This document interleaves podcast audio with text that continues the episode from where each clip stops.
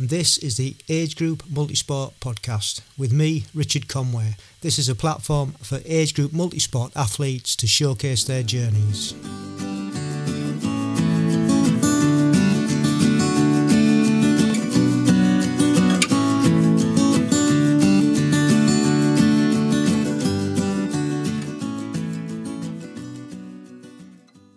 Welcome along to episode seventy-one of the Age Group Multisport Podcast. Hope you're all well, and thank you once again for taking your time out to give us a listen. And if you do like what you hear, please, if you could, go across to your favourite podcast platform and leave us a rating, and if you like, comments, uh, that would be much appreciated.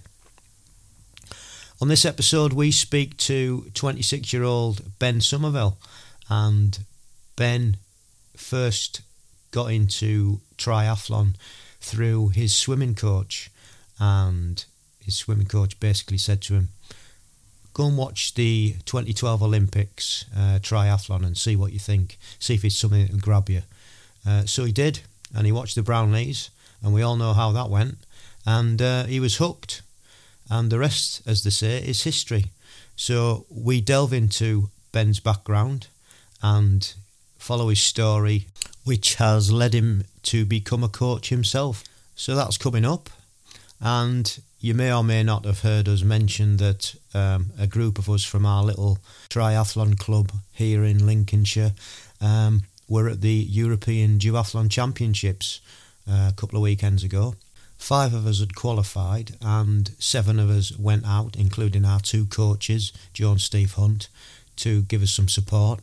And we had a blast. It was such a nice event, really well run, a fantastic location. We were by the by the sea. Two of the group had never raced for G B before. In, included in all that was uh, a sixty-fifth birthday. So lots going on and lots to celebrate. And what a place to do it in. When we arrived at the town, it was completely dead. There was nothing open at all because uh, the season hadn't started. And slowly, as the weekend loomed and the race loomed, everything sort of woke up, and gotta say the locals embraced it. It was uh, fantastic, and I think they're used to putting on events there. Um, they do quite a few duathlons and triathlons anyway, so it's not, not something new to them, and you could tell they'd uh, done a really good job. The run course took in, um, well, it started off at the stadium, and we took in a, a couple of laps of the seafront and ended back at the stadium where transition was set up. And that was nice because there was lots of support in the town itself, the little old town. And um, then we went out on the bike, and it was like Fenland, you know, very flat. Um, but a nice course. It was one lap, which is unusual for a drafting race, to be fair. Uh, I was fortunate to get into a group of ten. Um, and pretty much stayed out of the wind. Did a bit of a bit of a turn just to show willing on the front, but tried to save my legs as much as possible. And then, um, yeah, back onto the second run, which again was one more lap round by the seafront, and finished in the stadium at the down the hundred metre straight. So yeah, it was uh, it was really well done. Really enjoyed it, and everybody was happy with how they'd performed. It was also great to catch up with the age groupers that had been on the podcast and were racing that weekend as well. Uh, there was, I think, must be twelve of them, and we had a few medalists, uh, a few gold medalists. Um, so it was really nice to watch them race and watch the success, but more importantly, meet them face to face for the first time. Um, and it was really nice for me to get some nice comments from people just coming up and saying how much they enjoyed the podcast and keep it up. So that's really nice uh, feedback and encouragement to keep doing this. So thank you once again. I was just glad actually just to be there in the first place um, on two fronts. Injury free, but with not much run training in my legs, unfortunately, due to the injuries.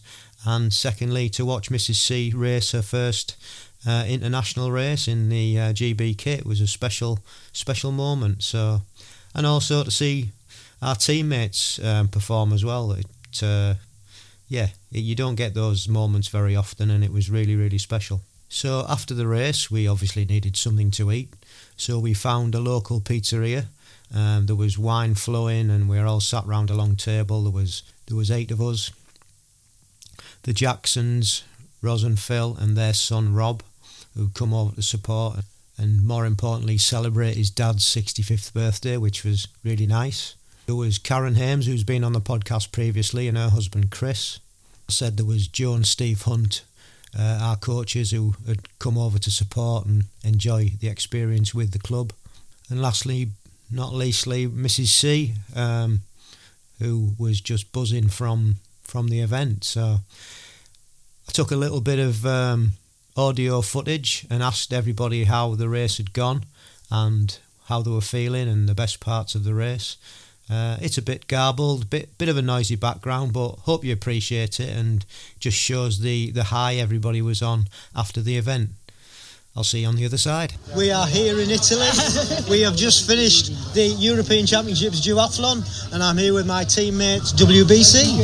To my right is my wonderful wife, who's just completed her first ever G B Duathlon, and uh, to her right is Steve Hunt. I uh, didn't compete today. Which was a fantastic supporter. Next to has competed before. Yeah, so yeah. Next to Steve is his wife, Jo Hunt. Next to Joe is Ros Jackson. Next to Ros is Phil Jackson. And lastly, but not leastly, who's already been on the podcast, is Karen Hames. How are we, boys and girls? Yeah, we're all good, yeah. We've just completed our duathlon, and um, anybody got any thoughts? How the races went? Who wants to start? Well, it was good, yeah, enjoyed it. Nice to be out in the sunshine. Tough at the end, as always. What was your hardest bit? The last run. Last run? Had, yeah, yeah. Finding the legs. Yeah. Favourite part? The first run. So yeah. My message to anybody is believe that you can do it. Yeah. Yeah. Because I would never have thought when you started racing G B that I would wear that suit. First run, great. Bike, horrendous. Need to do more training. Last run, when you've got your when you, when you've got your club mate on your shoulder chasing you down, it makes you focus. And your favourite part? Um, you know what? I think my the start was my favourite part. Standing next to, you know, teammates, yeah, and just, you know, having support and, and just like taking that moment to go, shit, I'm here. Yeah. Mister Jackson, yes, how's your day been? Marvellous. You enjoyed the whole of, of I experience? I enjoyed all of it, and I uh, enjoyed my bike, and I enjoyed everything about it, and it was well marshalled, and it was jolly good fun. Yeah. Thank you. Will you be partaking in another one? Uh, Probably not. I love your honesty. Probably not, but I will do my best to do whatever's coming up next. Absolutely, as always. I want to be as good as Karen. Yeah, as always. And Karen, our medal winner, yay, at the table. Karen Hames, who was on episode thirty-two previously, so go back and listen to her life story. Really worth a listen. How was your race? Yeah, it was really good. I um, I did struggle a little bit in the um, on the bike, but I was able, we were able to um, join up with another age group in my age group, and we were kind of drafting off each other, so we were able to save a little bit of energy there. Because um, the bike was actually quite windy, whichever direction he seems yeah. to be going in. Um, so that was really helpful. And um, like coming off the bike, I sort of felt a bit crampy. Unfortunately, that's kind of transpired into the um, transition. So um, I was a little bit delayed in T two, but managed to get my legs going in T two. And um, just, you know, to pushed on a little bit for the uh, final run. So I was quite happy with my performance. Um, I'm not a great runner anyway, so I was really happy with that. Thank you. Yep. Well done. Well done. Well done. Can I just say, Richard, thank you, Joe. Thank you, Steve. Yes. Yep. John, Steve, our triathletes and you athletes. Chris. Yes, man. And Rob for turning up. yeah. to support. So thank you yeah. all. Well done. Yeah. If it wasn't, and if it wasn't for them, it would be jolly hard work. Absolutely, absolutely. Thank and you very also, much. Shout out to the Sharps who couldn't be with us, but tried yeah. their bloody hardest to get yeah, in. Yeah, yeah. I'd also like to say thank you to the supporters. They've been absolutely brilliant today. I can't tell you how good it is to see familiar faces. You know, when you you know you're running and you see those faces, that really does spur you on. Yeah, hundred percent. So, thanks for that. Yeah. Thank you, coaches. Thank you, coaches. Coach Thank you, guys. Yeah. Well, that's about a wrap, I think, for for this.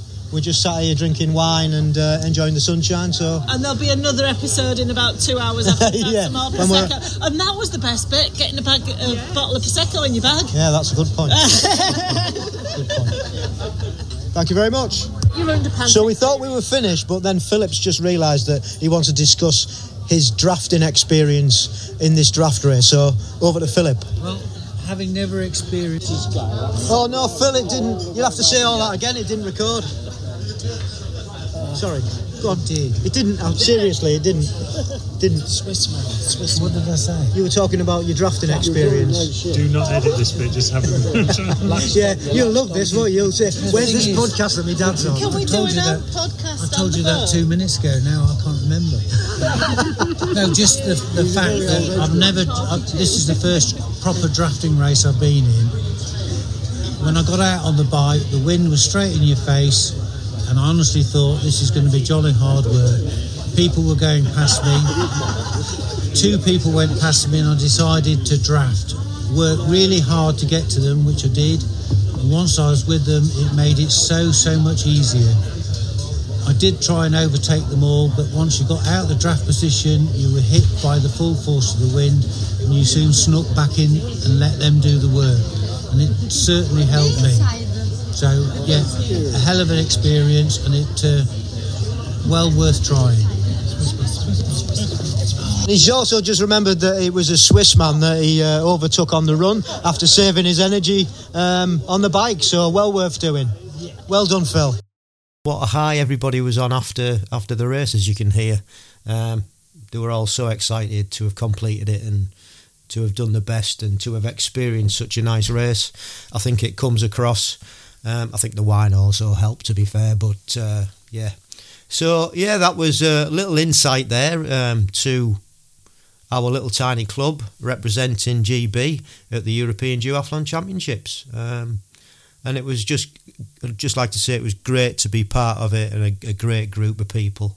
Um, as I always say, nice club for nice people.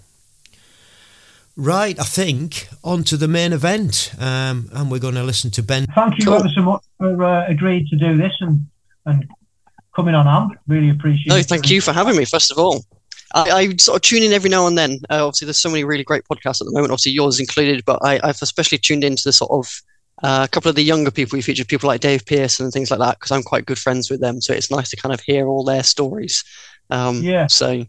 But yeah, love the podcast and real privilege to sort of be on and contribute to the age group story my own little way if possible.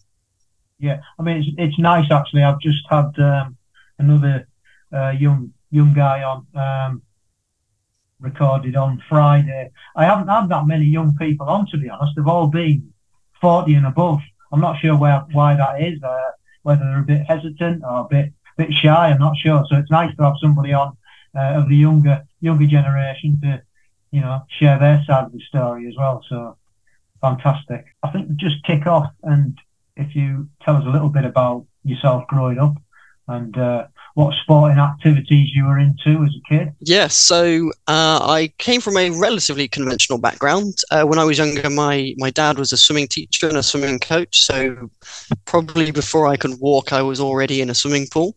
Um, so I've been a swimmer pretty much all of my life, all nearly twenty-six years now. Um, wow. I was never very good. I was very keen. I always turned up to training. I always trained really hard. But in the grand scheme of things, compared to my peers, certainly as a sort of a young teenager, I wasn't necessarily as good. But then the swimming club I was in, Frome Swimming Club here in the Southwest, was very much focused on short distance. So big, fast effort. So for a thirty, you know, less than thirty seconds up to only about two, three minutes. And that just really wasn't for me. I wasn't a very big person. And my coach at the time, who was a, who is still a triathlete and triathlon coach, Paul Ryman, um, he just sort of suggested, have you considered doing some longer distance things? This may be something you might find more interesting. And then this was probably twenty twelve, early twenty twelve, when he kind of gave me this suggestion. I thought, okay, let's really have a go in training, see if I can do something. And then he said, well, just wait a little bit. And in August, or July, August of that year, he said, why don't you watch the Olympic Games? There's two there's two British athletes, two brothers, who might give you a bit of an insight as to something else that you might want to try. And lo and behold, that was obviously the, the Brownlee brothers, Alistair and Johnny, winning gold and bronze at the London twenty twelve Games. I was on holiday in the Lake District, watching on a tiny little computer, computer screen in a corner with really terrible internet connection, terrible T V service. But I watched it, and I don't think I even made it to the end of the race before I said to my mum and dad there, this is what I want to do. And over ten years later, uh, I'm now triathlon crazy, triathlete and triathlon coach now. And I couldn't have imagined anything else for myself, to be honest, as a young person. And now as a young adult, sort of starting my, my professional career, and it sort of extending my interests, and it keeps me busy. And so I wouldn't have imagined doing anything else in reality, looking back. And it's all down to not only the Brownlee brothers and the amazing legacy of those twenty twelve Summer Olympics, but obviously people like my parents who gave me the support, and my swimming club, and to my coach then, who was my very first triathlon coach, Paul Ryman. So if he's if he's listening, I'll make sure he is. Big thank you to Paul. And a big thank you to the Brownlee brothers, who I've been very lucky to meet uh, here and there a few times over the last ten years. And they are as nice as you can imagine, two northern lads being, and a true testament to the sport. I think so many people after watching that race just thought, yeah, let's let's give this a go. Um, even those people who hadn't really heard of the sport or knew what the sport was about, the the, the Brownlee brothers certainly uh, captured the imagination of the nation, not just not just people in sport. And it's uh, yeah, their legacy will just hopefully live on and on, and uh, years and years to come. So yeah, absolutely amazing. So you were into swimming, and you your coach, like you said, he'd um, decided that you probably want to try looking at this triathlon. So what were the next steps? You said you watched the Olympics. What was the next steps? What did you actually do about that? Uh, between sort of the August of twenty twelve to then the August of the following year, two thousand thirteen, I just turned sixteen. I was doing my, I just finished my G C S Es. I entered my very first sprint triathlon, which was my home sprint triathlon, Frome Sprint Triathlon here in the Southwest. And I decided to give it a go. I just knew there and then I, uh, my mum and dad helped me out. I put a bit of pocket money together and they put a bit of money together. I got my first road bike, a Specialized Allez. In hindsight, it weighed an absolute ton, but it did the job. And I just gave it a go. I did my, my local triathlon around friends and family on a beautiful summer's day. I did that race. I think I came second in my age category against one of my fellow swimming club members. And then after I'd done one, that was it. The bug, I caught the bug. And as a young sixteen-year-old, I thought, this is amazing. You know, you can get out on your bike, you can go running, explore, and sort of do something different over a longer distance, which I just loved more and more. And then the following month, I did one more triathlon in my local area. Uh, I can't remember which one now. There's been so many in the last ten years. And then, yeah, then it was straight into like my first winter of training, you know, working with Paul and a few local cyclists who sort of took me under their wing to help me out on the bike. That was my big worry. I could do the swimming. I'm a swimmer till the from the beginning right till the end. Running I was really enjoying because it was very, very new. But cycling was a big sort of uh, weakness. It was a bit, bit of a limiter. I didn't have the confidence really. So a really great group of local cyclists took me under their wing as a young sixteen-year-old and got me out on the roads in some very questionable weather conditions over that first winter. And the, the rest really is history. It was just more about putting myself out there. I grabbed every single opportunity to train with different people, to train in different places. I always took my running shoes. I always took my swimming kit. And where I could fit it in, I always took my bike somewhere and really tried to make the most of getting out there and being fit and physically active, you know, for mental and physical health, but also to really grab the opportunity that was triathlon. Because in the U K in twenty thirteen, twenty fourteen, triathlon was massive. And the, the, the buzz around it was simply incredible. And I just wanted to keep trying new things. For the first couple of years, I did sort of swimming pool-based triathlons. I didn't have much confidence in open water. Seems a, lot, a little weird as a swimmer to not have confidence in open water. but I'd been swimming in a swimming pool where you can see the bottom. It's got two ends and it's quite nice and controlled and relaxed. I've been doing that for, well, sixteen years pretty much. So it was very difficult, that transition. But once I made that transition in twenty fifteen to open water, then it really, that's when it really kicked off. And I realised that triathlon was the best thing since sliced bread, pretty much. You're not the first swimmer, you know, uh, that said actually transition to uh, open water from the pool is such a big deal. And for me, not being a non-swimmer and doing exactly the same thing as, you, as we all go through that process, I just find it quite incredible that you guys feel the same way about the intrepidation, about, you know, getting into that different environment and, you know, not not being able to to really like cope with it and know what it's about, although you're still doing the same the same sport as it, as it is, but just the whole different environment uh, just throws a lot of people. Uh, and swimmers are no different, so yeah, I yep. do find that I do find that uh, quite quite amazing. Actually. Much to everyone's sort of surprise, us swimmers are just humans at the end of the day. Um, so yes, we can swim and we enjoy swimming. It's a bit of type two fun, but at the end of the day, we are still human and we have those same trepidations and confidence problems right at the beginning. But that's part of the journey. And I look yeah. back at it and go, I did it in the right time, so I was happy with that, and it's got to, got me to where I am today. In the in sort of the best way, so yeah, yeah, absolutely. So, did you were you in a club then? Um, yes, then I was still I was swimming with my swimming club, Frome Swimming Club, right? Um, because yeah. obviously swimming was such an important part, and still is a very important part of my lifestyle, of my training, um, of my social life, to be honest. Um, but I also started as Frome Triathlon Club developed a bit of a junior sort of focus.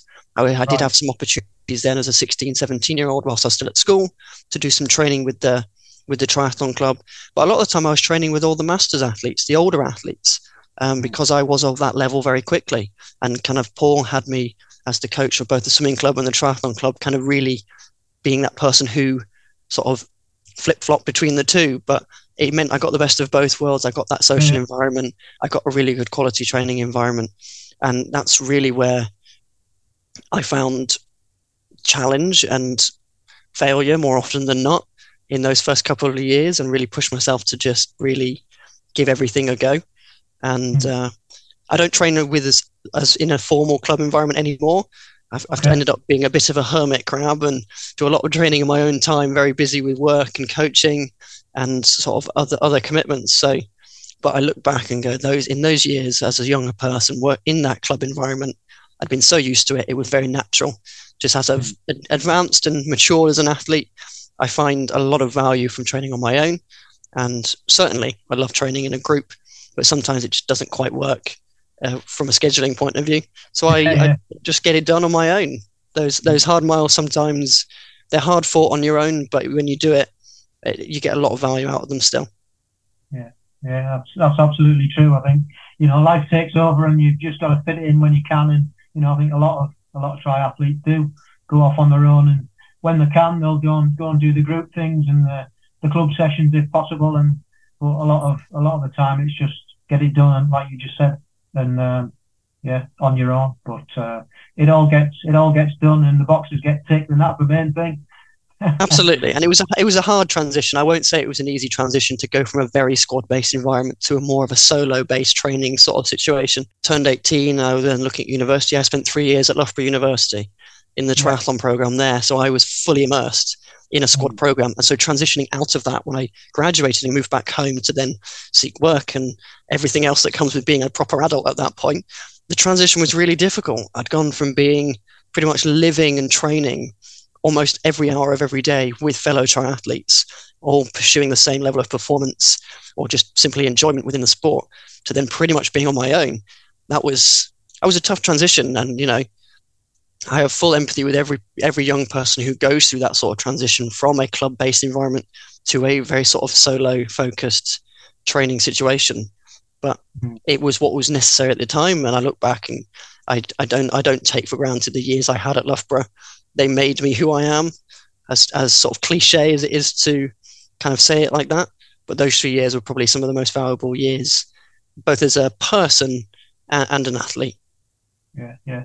So just going back to that, how did the whole uh, Loughborough come about then? What what did you do to get to Loughborough? And then just go into a little bit of the experience of of that um, triathlon programme that you, you took part in there. Yeah, so obviously I did my A-levels, um, like most people my age at the time. And at the time, uh, sixth form colleges and um, secondary schools were really looking at sending pupils on to university for higher education.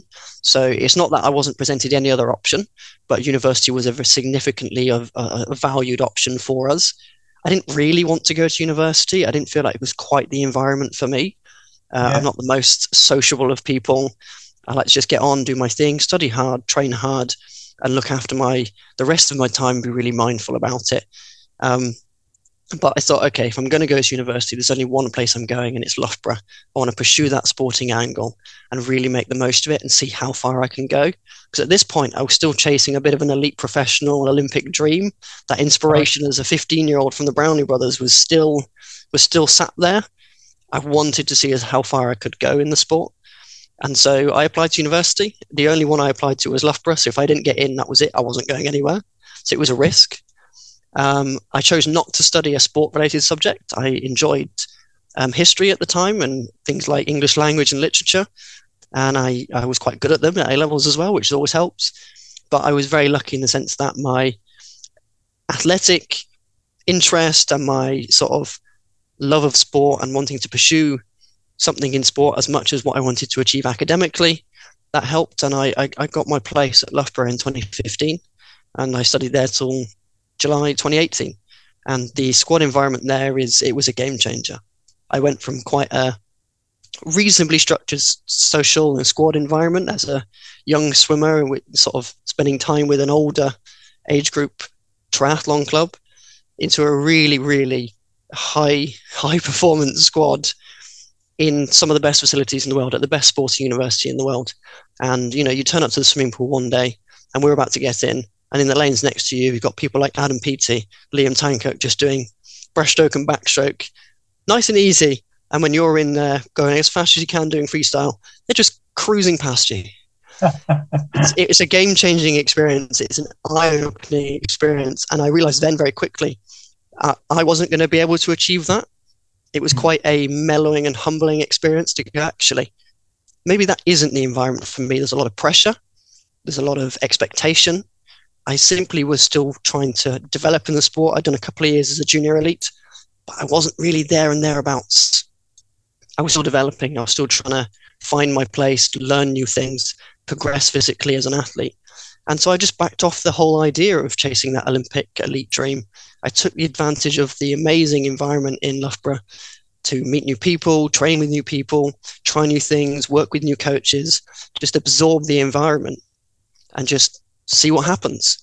Dabbled in a little bit of volunteer coaching, running the triathlon club as the chairman for a couple of years, just to kind of give back to the sport that had sort of provided me with so much enjoyment and fulfillment. And that was kind of my Loughborough experience for three years. It was a bit of a bubble, but it's the once you're in it, it's the best bubble to be in.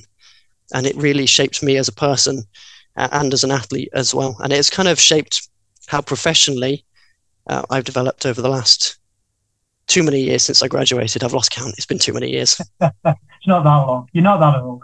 I, fe- I feel it sometimes. I feel it sometimes. yeah.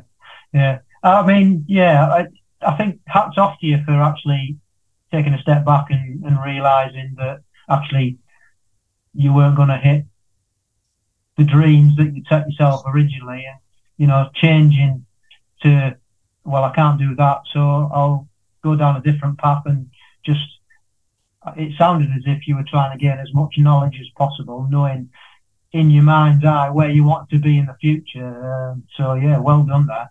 Um, yeah, so it made me realise that I didn't want the pressure, and being an age grouper, you get yeah. all the enjoyment of the sport without the pressure. And yeah, yeah. I, I couldn't have asked for more, and I couldn't ask for more even to this day. It is, it was the best choice. Yeah. So you just touched on um, the elite program. How did that come about, and um, what did it entail for the people that are not really, do, so, do not really know about it? So for those of you who, who aren't aware of how British Triathlon's elite pathway works, in, in our sort of regions, we've got a junior pathway. So in the southwest, there's an academy. And then usually at universities around the country, the big ones like Loughborough, Leeds, Bath, Cardiff and Stirling. So there's a good spread around the country. There's a, there's a my, there's another pathway centre in Eastbourne down on the south coast, uh, southeast coast uh, as well. So these um, athletes go through these pathways, working with um, coaches more on a group level to start with, but once they reach university, they're on a proper funded pathway. There is British Triathlon coaches with support from the English Institute of Sport, from U K Sport, from the university's sport programs and sport support um, services. And those are the athletes that are on the development pathway, on the world-class pathway. Uh, when I was at Loughborough, I wasn't on the elite pathway. Uh, I chose not to trial for it.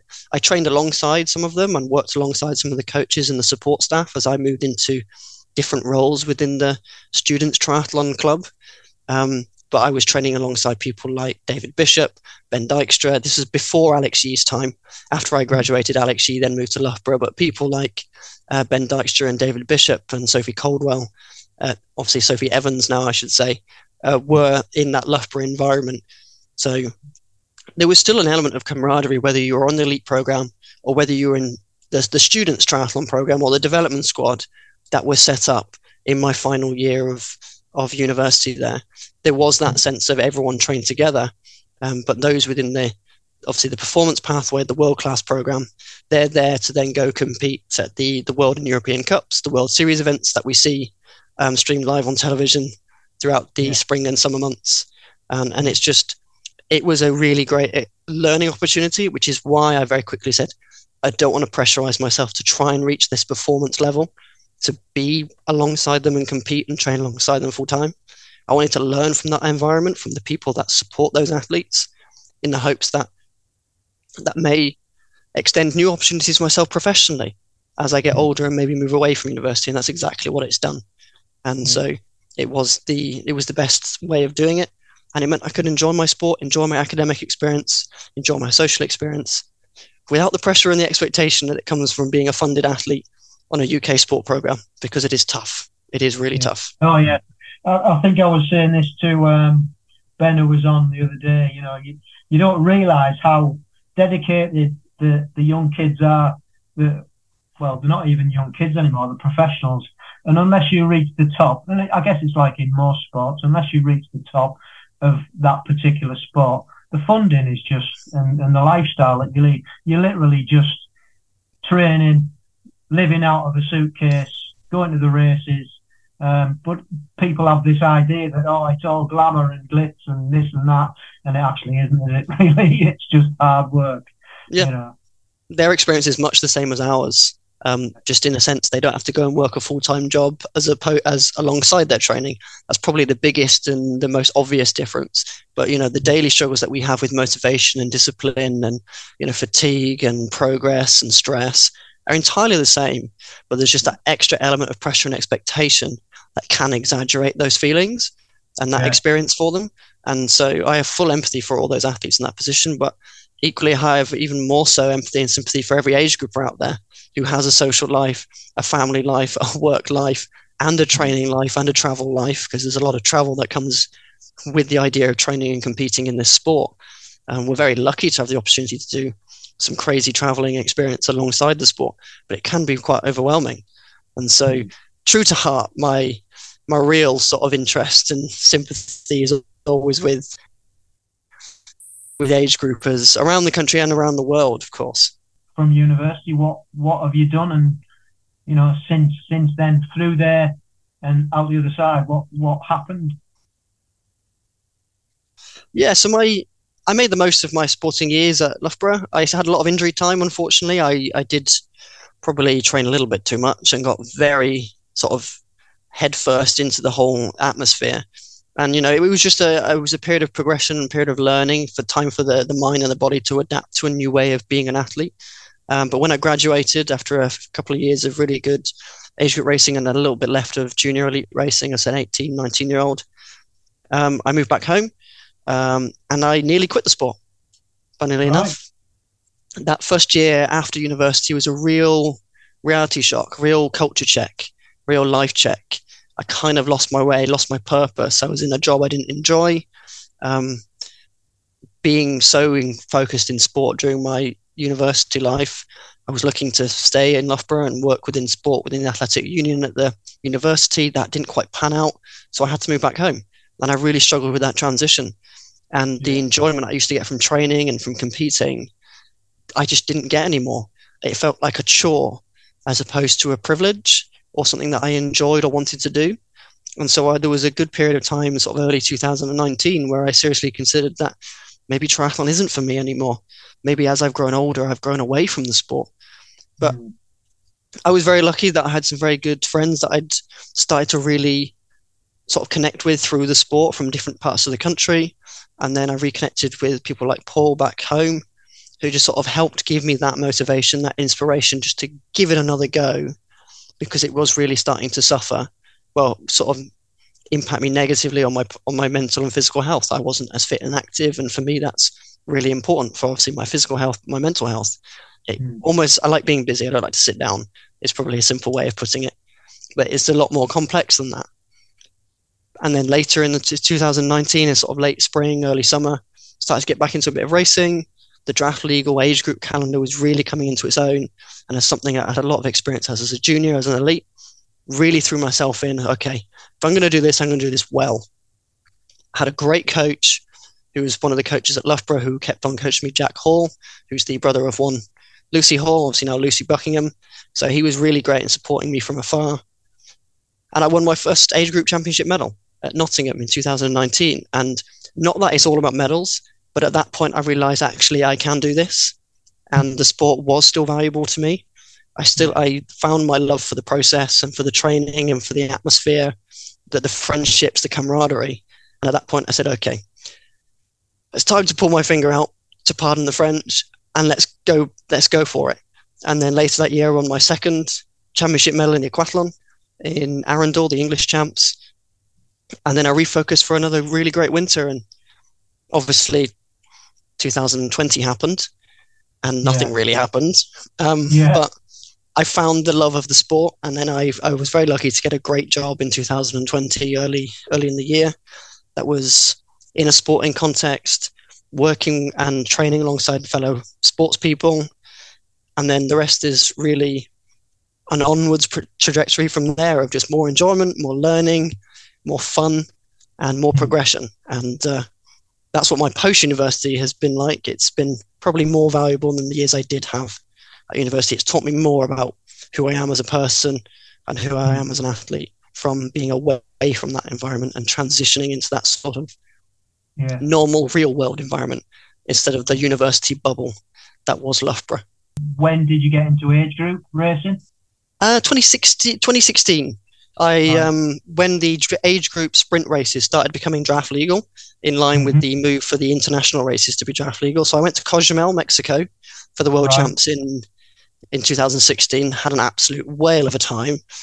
Got completely sunburnt, but it's almost impossible not to. Um, I fell asleep after my last after the sprint race by the pool with my race tattoo still on my arm. So then when I rubbed it off, I had this sort of sun. Line of my race number. So I went into that year's winter pretty much with my race number suntan lined into my arm, which was a bit embarrassing, bit of a badge of honor, maybe badge of shame. Um, lesson learned, always get them off if you're in somewhere warm. And and then I didn't do much internationals from after that. It was my next one was Kazan in Russia, two thousand nineteen. Right. That was quite the experience. That's yeah. where I really found my love for the sport again, um, sort of around that time when I had just had a period of time where I didn't want to be in the sport anymore, or found the sport again, and met a really, really strong group of friends who we are all still in contact today. We also go to the races together in the U K, race abroad together, we stay together, we do our training camps and training weekends together. We've made friends for life through things yeah. like that, and you know, that community and age group spirit is what's kept me going as an age grouper. You know, we all turn up to the same races, and I'm very excited about this year. I've got a lot of age, big age races, championships and qualifiers, and I'm going to Ibiza for the World Aquathlon Champs and Hamburg, all with friends, not just to have a really great race, but to have like a bit of a holiday as well, just yeah, to kind yeah. of really enjoy spending that time together as a group of friends, as a community. And also, obviously, when we get to the start line, most of us are in the same age group. We'll be enemies at that point, but then anything, any, anything else, we are the best of friends, and it's the, it's the, it's what makes this sport and what being an age grouper, what makes it just so much more special than anything I could have imagined. Yeah, yeah. I guess if uh, there's a group of you and you're all in the same age group and it's a drafting race, you might be able to help each other out. Does that ever happen? Yes, it does happen quite a lot. Um, even in the, the the U K races, you know, um, we all know who's the better swimmers, and we all know how far off we are or not off we are. So we can all play tactics right at the beginning. There's a bit of banter as well, of course. You know, we're all trying to play mind games with each other, but in reality, it's all good fun. But then on the bike, yeah, because we've raced together so often, we know know each other so well, we've trained together so often, we can play that element of teamwork, but also you can kind of play it against each other because you know these people really, really well. So you know where they're going to start to fall short, and you can kind of try and take advantage of that. And it makes the racing more fun for us when we're doing it. And it makes the racing fun on these some of these spectator-friendly courses like Eton and Cardiff, but the people who've come to spectate as well, you know, our friends and family. And so it just kind of adds to that experience. And um, it is really good fun. Yeah, yeah. Yeah, to have a group like that is... Uh... Yeah, it's it's pretty special, I think, because uh, I don't think many people have, have got a group where there's several several in the group are all going to qualify in the same race for the, at the same you know same place. So yeah, that's uh, yeah, it's almost a team, isn't it? A team in a team. Yeah, it bucks the trend. A lot of people think triathlon is such a solo individual sport, but in reality, it can be it can be a massive team sport. It is a, such a team endeavor. You know, the team of people you put around you, your coach, someone who a trusted friend, a training partner, just someone who can lend a bit of advice maybe here, there and everywhere. And then obviously yeah. people that you then race and train with on the race course and off the race course. It is a team, it's a team effort. And you know, teamwork makes the dream work. It's a really cheesy saying, but I love it because yeah. it it works. Teamwork does make the dream work. And it, it keeps it fun, it keeps it light, takes the pressure off. You know, the the races where I've not been around those sort of people and I've been very much in my own little bubble before the race, you end up getting quite serious and being really uh, about the race. When there's people around, you just all the stress is gone. You're mm. laughing, you're chatting, you're joking. Obviously, you're, you're getting hyped up and psyched for the race and getting really amped up and ready to go. But the stress is gone. And then once the, the gun goes, yes, you're in race mode, but you're so much more relaxed. And just being that relaxed and being able to do that consistently and with ease and enjoyment, it just makes racing so much easier. Not that a draft legal sprint is easy, um, but it just it takes that weight off and you enjoy it more. You you don't take it for granted and you really make the most of every opportunity. You've got a bit of a clearer head, I find sometimes. If you enjoy the process leading up to the race and try and relax and have fun a bit with people around you, it does clear your head and you, you sort of you're not battling your own little demons constantly. And you can go into the race and just make good decisions, get the most out of your performance. And then when you get to the end, regardless of the result, you go, do you know what? That was a really good race. Well done. Now I'm going to go have a McDonald's on the motorway on the way home. I was with you up until that point. Oh, it's, it's my post-race tradition. Me and my dad have done lots of drives here, there and everywhere. And we'll always stop at McDonald's or a Burger King on the motorway on the way home. That's a little bit of a treat. And well earned. Well, I mean, that's, that's uh, quite a refreshing journey that you've been on there. You talked about coaching, um, and you got into you got into that not straight away from university. Is that right? How did that come about? Yeah, it was something I had. It was something I had in the back of my mind whilst I was at university. I started dabbling with sort of a bit volunteering a little bit of my time to support the students' club. As a swimmer, I did I, I did a lot of the swim coaching because it's something I'm passionate about, something I've got a good amount of experience in. But I never allowed myself the opportunity to consider that coaching was a viable either option as something to do in my spare time when I wasn't training or competing, or potentially as a viable career alternative. Um, it was only in the last couple of years through my current job that these that the opportunity and the idea really kind of cemented itself. And I thought, actually, I really do want to give back to the sport of triathlon, to other athletes, ideally younger athletes who might not necessarily have or who may have gone through the same journey as me, who realised that their initial inspiration, that chasing the Olympic or professional dream, maybe wasn't quite realistic, but there is still a place for them in the sport. and they just need that opportunity. They might fall through the cracks of a performance pathway at a regional level or at university level, but there is still people out there who have been through the same thing and can offer them support. And even if they're of not that ability, any ability, I, I'm not I'm not precious about it. I know the value of this sport for improving people's mental and physical health and well-being, and that sense of fulfillment from being active and being social in that environment.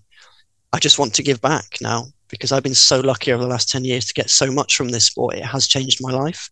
And so yeah. being a coach was my way of saying, actually, yes, I'm going to give myself the opportunity to help people if they want it. If, of course, if they don't want the help, that's absolutely fine. But I'm I'm there, you know, ready and willing to do anything and everything I can to help others thrive in the sport of triathlon as I have, because it changed my life. I will, I will say it to no end. Till the day I can no longer do the sport, I will say it will change my life, because it does every day. It gives you a, a reason to get up in the morning, I always think. Exercise and keeping well and keeping fit. And, and as you get older, you become more conscious of, yeah, the sport's great, but from a longevity and a health point of view, um, it's fundamental um, to keep going and keep as fit as you can for as long as you can and compete. You know, I mean, we, we've all seen the age group thing is from eighteen to eighty plus, isn't it? You know, we've all seen it.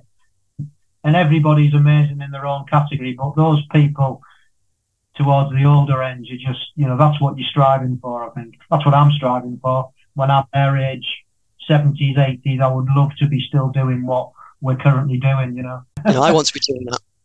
Yeah, yeah. And as and as a coach, I get to learn every day as well. You know, an athlete, you should be learning every day. A coach should be learning every day. And they just complement each other so well. Yeah. Um, it takes up a lot, an awful lot more time than I expected, but I, I'm not entirely bothered, because it makes me a better athlete, it makes me a better person, and I enjoy it more and more. And yeah, I want to keep learning to the point where I can keep being in the sport and being active and being fit and healthy, yeah, until I'm eighty, ninety. Who knows? No, sky's the limit here. Yeah, yeah, absolutely. But you've got to look after yourself. Not too many McDonald's. Well, every now and then, every now and then, um, you're allowed everything in moderation. Uh, I'm not the strictest of people when it comes to diet and nutrition. I believe in an everything in moderation approach, but certainly after races, it's nice just to kind of um, indulge. Yeah. Hits the spot, eh? Hits the spot. Cool. Absolutely. I mean, yeah. It's, so are you coaching from for yourself? Or are you with a company, or how, how does it work, Ben? I've been very lucky through my current job. I work in sports nutrition, and I've come across some amazing triathlon coaches and triathlon organizations, and in particular Precision Coaching and Precision Race Team, which people may be aware of. They're the ones on the, the, the race course with very bright fluorescent green and yellow sleeves. They're an incredible organization. Their two founders, Will and Rhea Usher, uh, a married, married couple. They are incredible. They've taken me under their wing as their sprint and Olympic Um, focused coach for Precision Coaching and Precision Race Team, and it's really exciting to be working with such an established organisation who've got so much credibility and experience, and uh, in never, unendingly grateful for the support they've given me, and, and that's really where I'm going to be building my platform as a coach, um, both online, of course. Obviously, online coaching is such a valuable tool mm-hmm. for anybody around the world can access a coach in in some way. But also, but I, I like group coaching, in-person coaching. You know, building a, a hub of people in in and in the local area, or even in multiple areas around the country. Hopefully, with Precision um, Coaching or Precision Race Team, kind of really hone in on that community element and that kind of community-driven uh, and community-inspired element that it makes triathlon so special. And to kind of build really focused hubs of athletes that can train and race together, all under all under one shared banner and one. One love the support uh, of the sport and support each other in, in the process of doing that. And so I'm really, really lucky that that's where my career has now enabled me to kind of start. You know, my coaching career is very, very new, um, but it's certainly very, very exciting already. Cool. That's great. Do you want to give um, people listening uh, some information of how they can get in touch with you?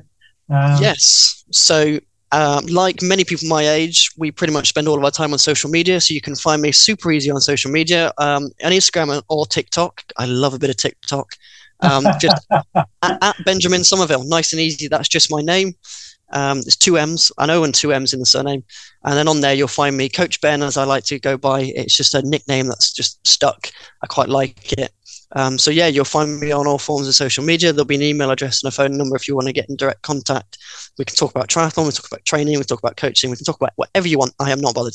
Um, I like having conversations with people and finding finding more out about them. And if we can, if I can support you in any way, either through myself or with the other coaches of Precision Race Team, it'd be amazing to do so. And I hope to see many of you on a race course this year. If you're doing any sprints or the British Olympic champs, or maybe even a few of the aquathlon events, I will see you on the start line. Cool. Brilliant.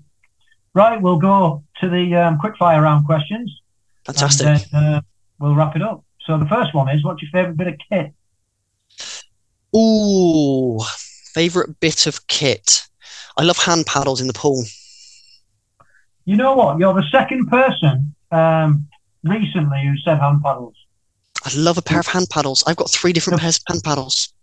Andrew Martin, podcast going out tomorrow, um, the Welsh champion, um, he also said hand paddles. And you're the first two that have said it, but yeah, that's quite quite interesting. So why hand paddles in particular?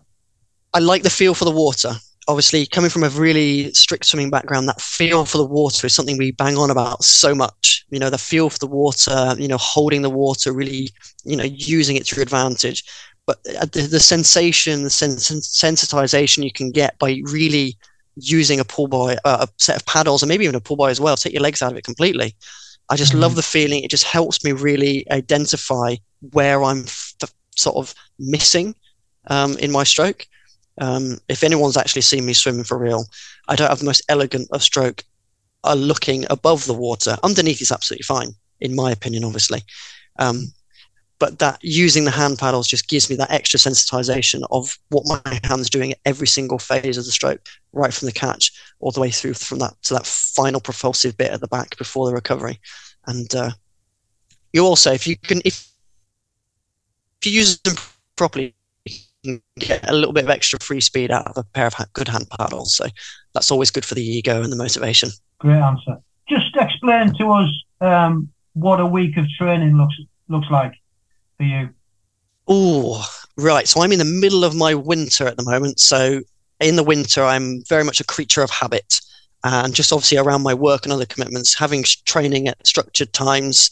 Obviously, the content of the training changes every week, but the, the timings of the training is very, very consistent. I love that for a start. So I'm not doing any more than about fifteen hours a week of training. Um, in the past, I've done upwards of thirty. That is no longer achievable, both by just time or physical capability. I think I would break. Um, so Mondays are usually quite an easy day after a big volume weekend. And then majority of my intensity, following a little bit of a Norwegian-inspired method, will be in the middle of the week in a sort of a two-day period. And then obviously I go at the, during the winter, big volume on the weekend because that's when I have the free time. But usually uh, one key session across each of the three disciplines. If nothing else, I do those three. And then the rest around that is that supportive element, that supplementary element. That is just general uh, fitness building and sort of motivation, sort of cash in the motivation bank, as uh, me and my coach like to put it. And so that's pretty much what my, my training week is like. Very simple, so we talk, very routine. Are we talking swimming every day, um, three runs a week, three bikes a week? How does it how does it break down? Three swims a week, three bikes a week, and upwards of four to five runs a week. My focus right. is running, because uh, yeah, it has yeah. always been my most significant weakness and limiter in terms of a draft legal race performance. Great swim. I play the bike really smart, and you know I, I let all the proper cyclists do the work, and I sit on their wheels, and then it comes down to a foot race. But being a swimmer, obviously, in the first few years, I my progression was very slow because my injury rate was so high, and so I'm ten years later really coming into my own as a runner. So the focus sure. is always at the moment run, run, run, run, run, run, run, in the hopes that the swim and the bike will always get me to where I want to be. I've just got to mm-hmm. back out with a great run. So watch out, everybody. Running's improving. Absolutely. And the enjoyment's going up as well. Um, it used to be a bit of a slog because yeah. obviously I was either in and out of being injured or I wasn't really progressing. But now I'm enjoying running. I'm progressing. I'm really looking forward to testing it out on a race course very, very soon. Yeah, I mean, the enjoyment, especially I think in running, um, if you haven't got that, it is it is a slog. So yeah, I can uh, I can fully understand that. Um, but uh, yeah, sounds sounds good. Sounds good. What resources do you uh, use go to to help you with your your triathlon training? People. People. People. I don't know that's. Um, I'm very, very, very unendingly lucky and grateful for the environment I'm in and for the people that I've come into contact with and that have either taken me under their wing or if we've got to know each other well enough that we can just vibe off each other, bounce ideas off each other, just chat sport, chat training. And so it's it's people I work with, it's people I train with, it's the, it's the people in the sport that are the, their most valuable resource. And I don't say that unlike I'm using them as a resource, but they are their most valuable element. Um, even more, you know, more so than just Googling something and just reading an article. I don't learn a great deal from that. Um, not not anymore. I used to, but now the, the the connection with people and being collaborative and learning, that's what that's the most valuable resource. Cool. Yeah, I guess when you're surrounded by people every day, um, like you are, then it would be. Yeah, yeah. Makes perfect sense. Yeah, yeah, cool. Finally, the last one is: what are your short-term and your long-term goals? My short-term goals. Oh, this is going to sound really shallow and really performance-oriented because I am I'm a huge advocate for people having process goals um, as opposed to outcome or performance, you know, result-based goals, but my goal this year from a short term is to retain my National Aquathlon Championships title for the third year in a row. Um, it's something I never expected to win one, to then to defend it successfully last year. And certainly going into this year as the two-time defending champion will be really, really exciting. Uh, I just love the discipline more than anything. And in terms of long-term goals, my long-term goals are actually more as a coach than an athlete. Uh, my, right. my long-term goals are to, are to su- support people to get into the sport and to thrive and excel in the sport, whatever their ability level is, whatever their chosen discipline is, whatever age they are, whatever gender. I am not bothered. It's to, it's to help others engage with the sport of triathlon. And, you know, in reality, I'd like to be able to coach an athlete through into the Olympic Games, maybe in Brisbane in twenty thirty-two as, as a member of the British triathlon coaching team. That would be a, that would be a real star long-term goal for me. Excellent. Excellent. Well, what a goal to have. And, uh, well, best of luck with it all. Best of luck with your two races coming up this year in Ibiza and Hamburg. I will be keeping an eye out, see how you do, and rooting and willing you on. And um, yeah, I think that's a great place to land it. So thank you ever so much for your time tonight. Much appreciated. Likewise, thank you very much for taking the time to speak to me. Cheers. Cheers, Ben. Have a great Cheers. evening. You too. Bye-bye. Thank you. Bye-bye.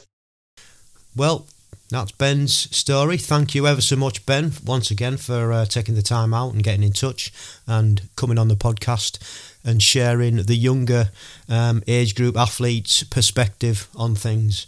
Um, and like we said earlier, if you are a younger athlete, represented G B or any other country, and you'd like to come on and share your story and just give a perspective from um, the younger generation, then please uh, get in touch and we'll get something sorted. Uh, but yeah, interesting story from Ben. I hope you enjoyed that one. Um, it's great to see how he's progressed up until now at twenty-six. He's as old as my youngest son, uh, who's also twenty-six, uh, so that makes me feel rather old. But no, it was uh, it was it was great to hear his perspective on things uh, related to triathlon and and see how he's progressed and um, how he wants to progress in the future. So well done, Ben. I hope you're successful in everything that you're going to be doing and you get to coach that Olymp- Olympic athlete uh, eventually. We'll be looking out for you and uh, and see what you what you can achieve. And if you'd like to follow Ben, he's on Instagram as Coach Ben. I'd like to see what service he provides as a coach. Um, the link's on there on his Instagram post at precision underscore race underscore team, uh, and it's linked in to uh, Benjamin Sommerville. So just follow the link on his Instagram post and and see what uh, Ben can offer you. And that's about it for now, um, for this episode. I hope you, uh, you've enjoyed it and the little insight that we had earlier on. It was a little bit indulgent, um, but we don't often do that on the podcast. Uh, so I think it was worth it, giving people an insight into uh, how everybody got on. If you'd like to come on the podcast, please get in touch. And we're always looking for age group athletes. You can get in touch by email at the age group multisport podcast at gmail dot com. Uh, we are on Instagram at amp underscore nineteen sixty-seven. You can drop us a D M to get in touch. We're on Facebook at amp G B, same thing. You can drop us a, a D M to get in touch. We're on Twitter at age group multisport podcast.